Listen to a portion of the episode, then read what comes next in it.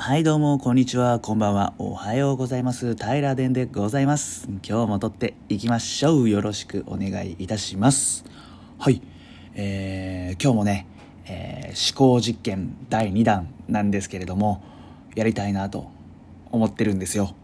なのでね今日もすみません、えー、どれだけ期待されてる方がねいるかは置いといてなんですけれども、えー、命名ね今日も置いといて、えー、思考実験やっていきたいなと思います。よろしくお願いします、えー、今日も、えー、高坂安行さんが書かれたよくわかる思考実験から、えー、思考実験を抜き出してやっていきたいと思います、えー、今日の思考実験はあのすごく有名なお話なので皆さんも、えー、聞いたことがあると思うんですけれども、えー、囚人のジレンマという思考実験です。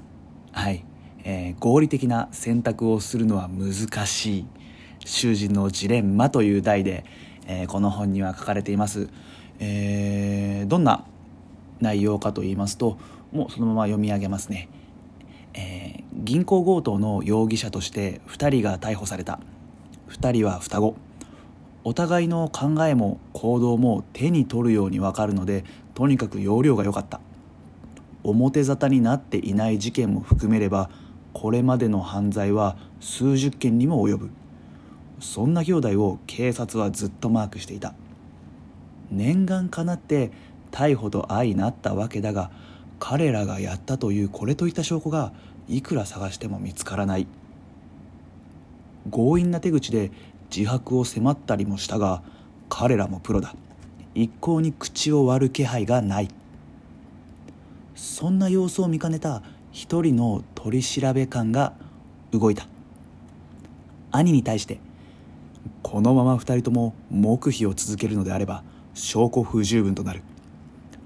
二人の容疑は武器の不法所持で刑期は2年だ。だが二人とも自白したら刑期は6年。お前だけが自白すれば釈放してやる。ただし黙秘を続けた相方の刑期は10年になる。と持ちかけたのだ。この取り調べ官は同じ相談を弟にもしていた。兄弟は今別々に取り調べを受けておりお互いに相談することはできない環境下にある。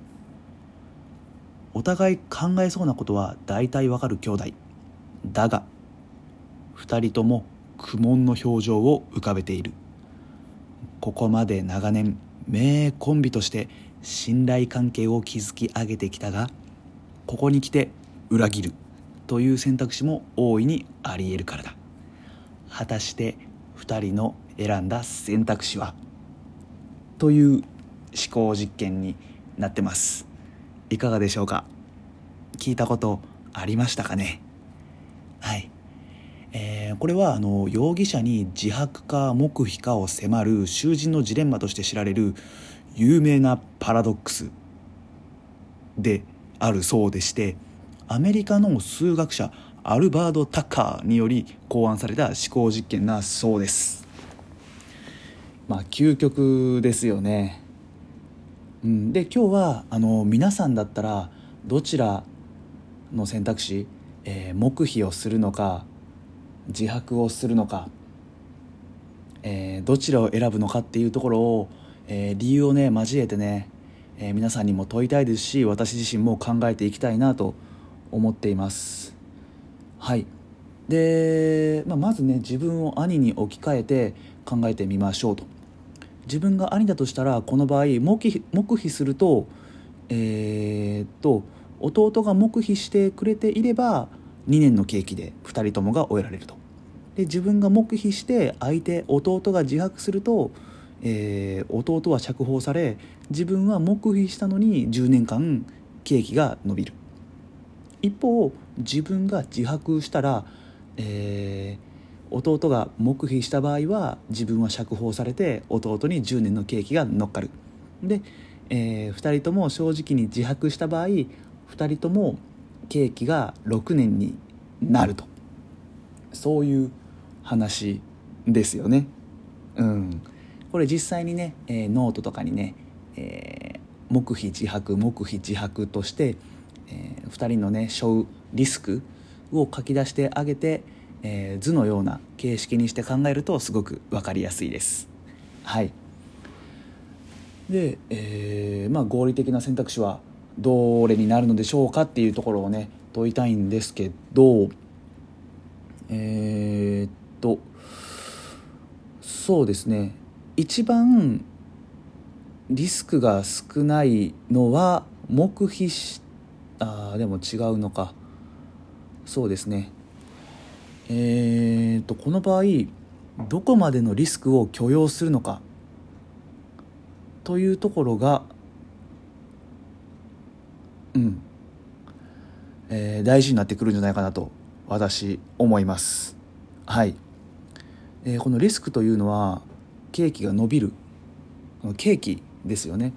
えーと、今回あるのは釈放されるか2年収容されるか2人ともで6年収容されるか自分だけで10年収容されるかっていうとこなのでうん。そうですね。僕がもし、えー、取り調べを受けている立場だったら10年の刑期はどうしても避けたいですね。これ1人で10年ですからね。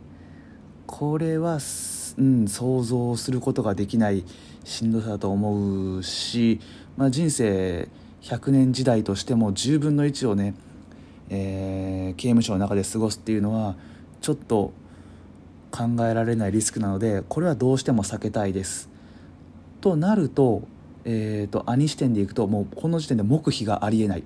もう自白一択になります。はい。自白ですね。うんいいのかな？うんそうですね。えー、っと、うん、平殿はあの10年の刑期はどうしても避けたいと。で自白する。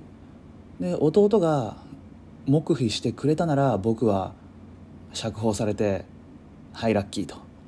で、えー、2人ともが自白したなら「おい自白すんなよ」と2人で6年収監されると。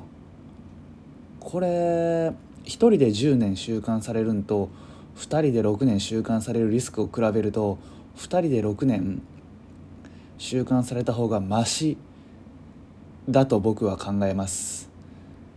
うん。で一人で黙秘をして仮に弟に裏切られて、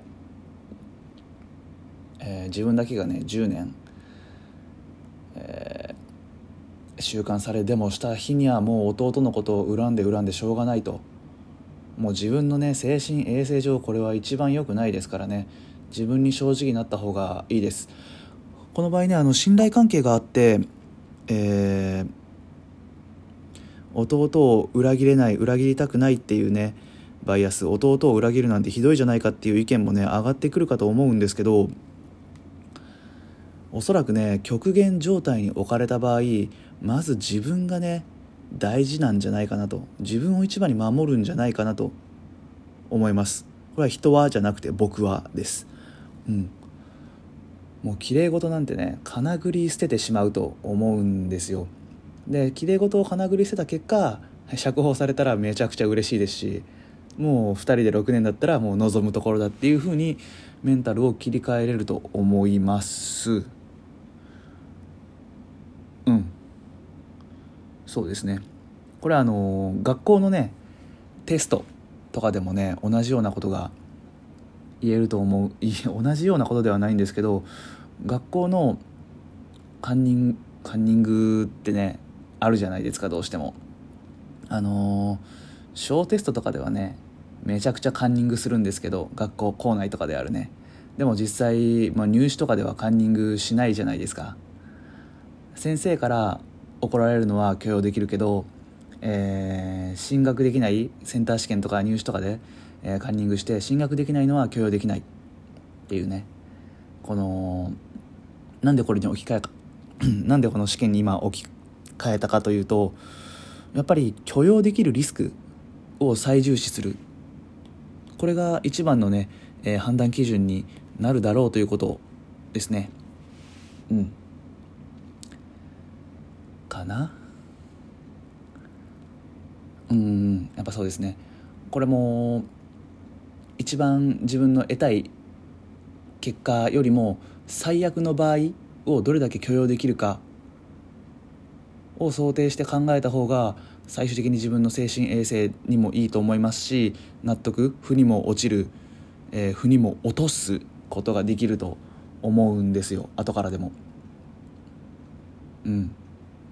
ちょっと思考を飛躍させたいんですけどカンニング以外にね思考が飛んでいかなかったんではい。平殿の究極の2択、えー、自白か黙秘かというのは、えー、許容できるリスクを最重視するという観点で、えー、2人とも6年習慣だったら許容できます。その上で、えー、弟が黙秘してくれて釈放できたらはいラッキーというところで自白を取りたいと思います。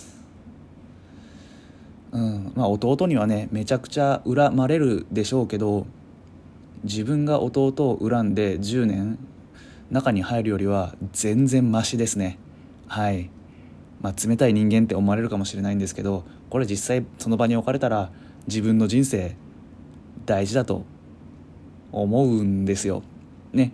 10年あったらしたいこといっぱいできますからね。うん。このポッドキャストもね10年あったらもう3000回続きますからね。平殿3000なんぼですよ。これめちゃくちゃ面白いですね。まあ平殿がもう仮に3000回続いた場合ははい私も皆さんにあのポッドキャストアワード応募してくださいっていうのをねあのお願いしたいなと思うんですけど。はい。なんかの間違いで入ってないですかね？ポッドキャストアワード視聴者えー、聞いてる人推薦ノミネートで平殿内政の匠とかで。今これ言ったことに反省しそうなんですけど。はい。というところでねあの話戻します、えー、平殿はあのそういった理由で自白をしたいと思います、えー、自分が大事なんで。はい。えーとねこれ聞いてくださってる方ねえーとまあ平殿の2代返済員っていう言葉を借りるのであればもうポープペン氏と山田光大氏なんですけれどもはい。まあ、ぜひお二人にもお願いしたいんですけど、あの、それ以外の方もね、私はこう思うとか、こういう理由で自白します、こういう理由で黙秘しますっていうのがあったら、ぜひ教えてください。それで、また思考をね、思考の変遷を私、皆さんのたど、あの、すごい自分勝手なんですけど、たどらせてもらって、えー、自分のアップデートと、あのー、より良い、とえー、終着点に向けてね、思考を巡らせていきたいと思いますので、はい。ぜひぜひ、平殿に力貸してやってもいいぜっていう方は、お力をお貸しください。はい。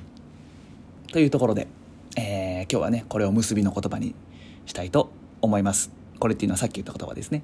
はい。はい。では今日もね、最後まで聞いてくださいまして、本当にありがとうございます。ではまた次回の平殿でお会いしましょう。バイバイ。